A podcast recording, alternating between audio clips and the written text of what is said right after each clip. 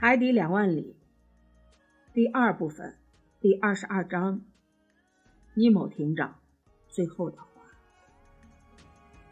这个令人惊恐的画面消失了，舷窗护板关上了，但客厅里的灯光尚未亮起来。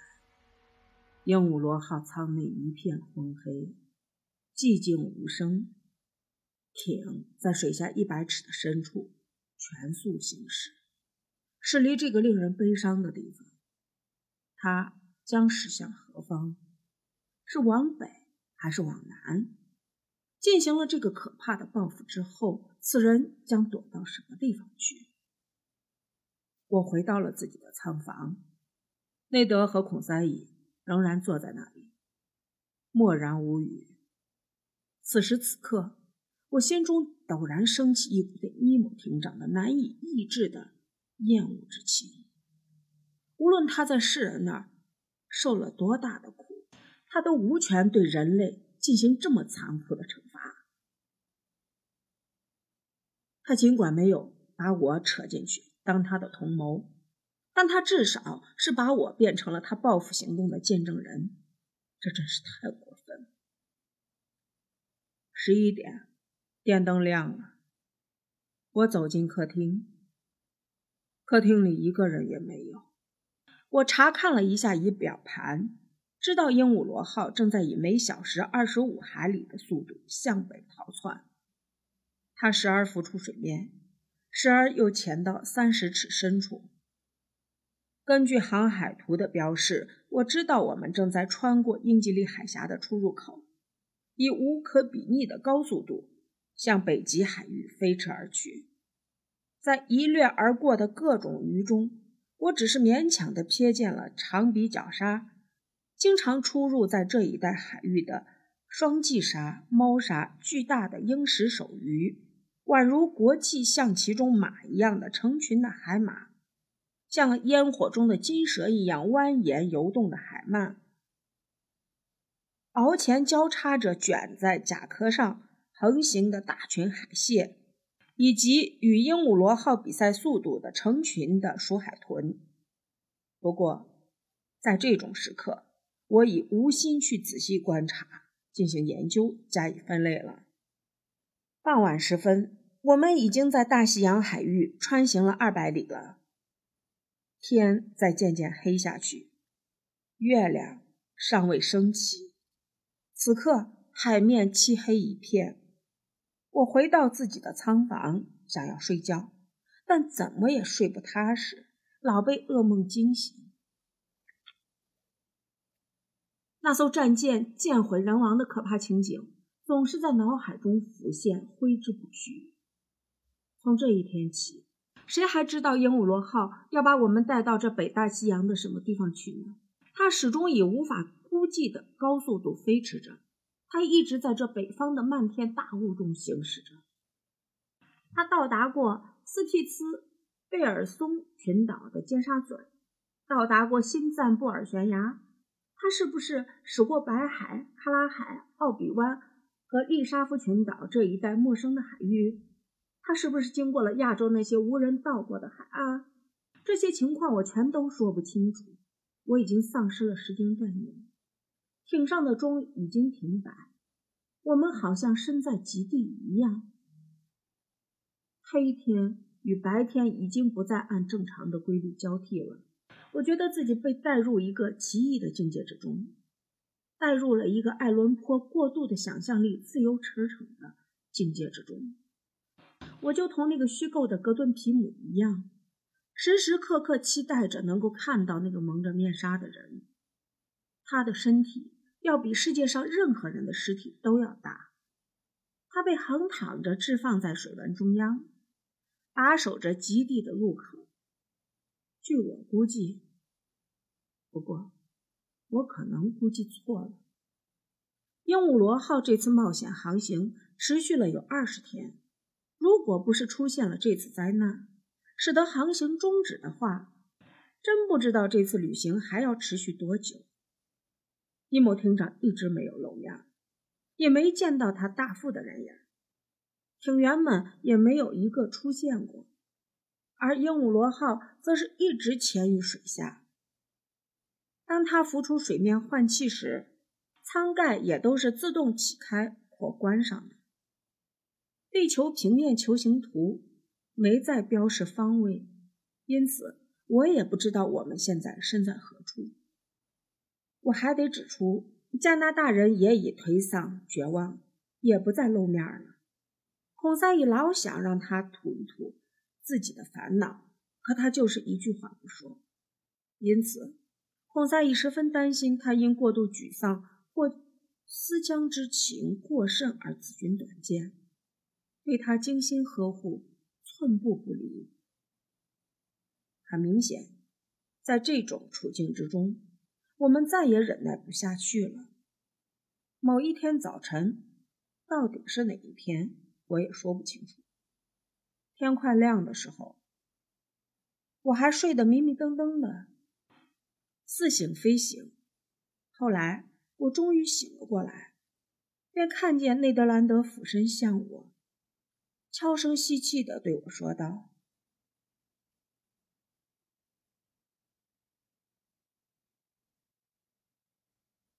我们逃走吧。”我腾地坐直了身子。“什么时候走？”我问。“今天夜里。”鹦鹉螺号好像无人指挥、无人监控似的，艇上的人似乎全都麻木了。您到时候能准备好吗，先生？没有问题。我们现在是在什么地方？我今天早晨透过海上大雾看到了陆地，看上去大概离我们有二十海里的样子，在东边。那块陆地是什么地方？我说不清楚。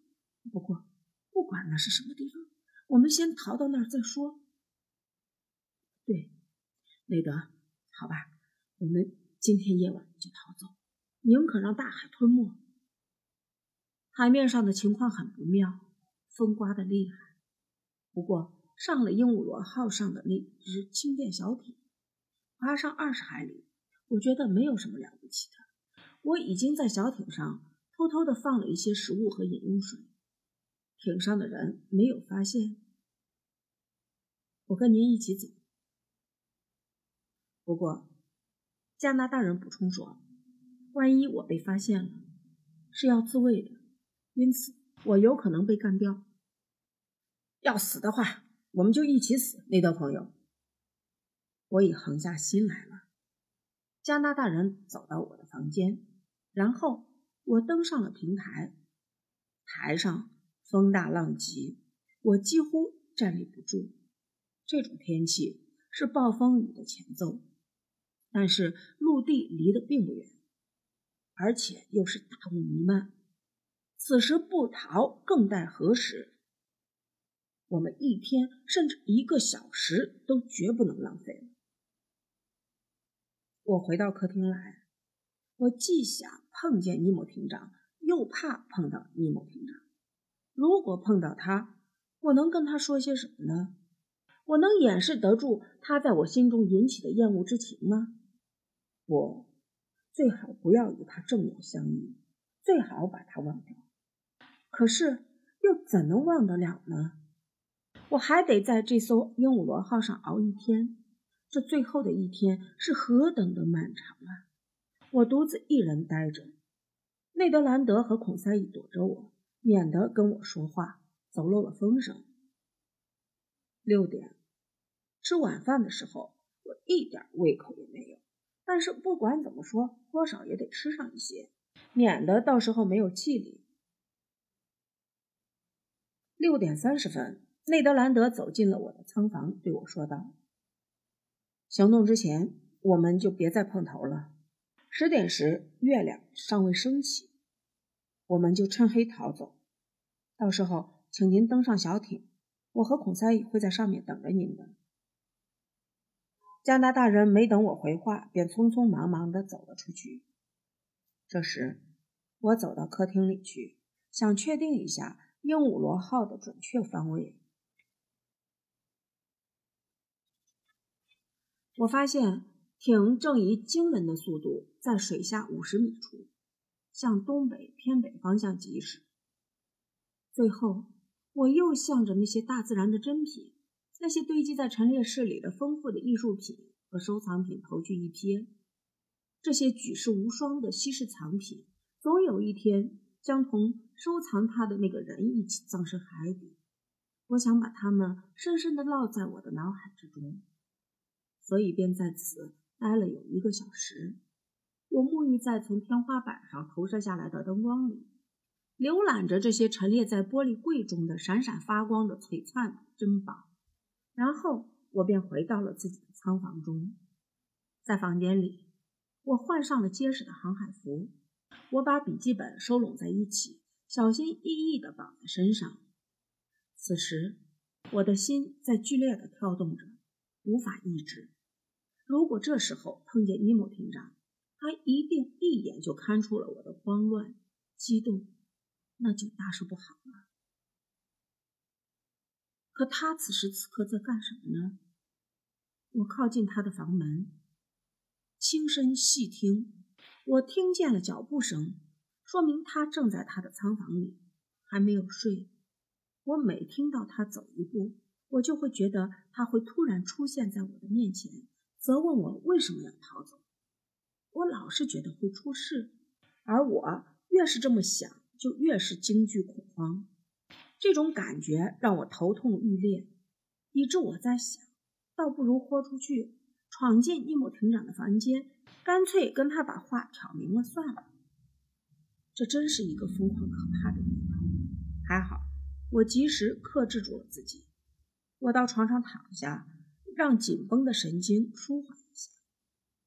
平复一下体内的骚动不安，我的神经倒是舒缓了一点，但大脑仍旧处于过度兴奋的状态。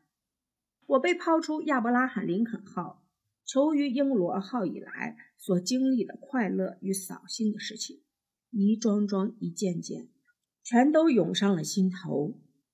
海底打猎，托雷斯海峡。巴布亚土著人搁浅，珊瑚墓地，苏伊士海底隧道，桑托林岛，克里特岛和潜水人，维戈湾，亚特兰蒂斯，大冰盖，南极，受困冰层，大战章鱼，墨西哥湾暖流造成的暴风雨。复仇者号，以及那艘铁甲舰带着全体水兵沉入海底的可怕情景，这一切的一切，如同舞台上的布景，在我眼前闪过。在这奇异的领域里，尼莫艇长突然间变得高大起来，超凡脱俗，高大无比。他已经不再是我的同类，而是水中人，而是大海里的精灵。已经是晚上九点了，我双手紧紧地抱着脑袋，免得它炸裂开来。我闭上了眼睛，我不想再思来想去的了。还得等上半个小时，这犹如噩梦一般的半小时会让我发疯的。这时候，我隐隐约约地听到有管风琴的声音传来，那乐曲声。如诉如泣，宛如哀乐。那是一颗与世隔绝的心灵所发出的哀怨。我屏住气息，凝神静听着，与尼某庭长一样的陶醉在他神游画外的音乐之中。突然间，我脑子里冒出一种不祥的想法，吓了我一大跳。尼某庭长走出了自己的房间。他待在了我逃跑所必须经过的客厅里，我将在客厅里跟他做最后一次的污蔑。他看着我，他也许还想同我说点什么，他也许做一个什么手势，就会让我死无葬身之地。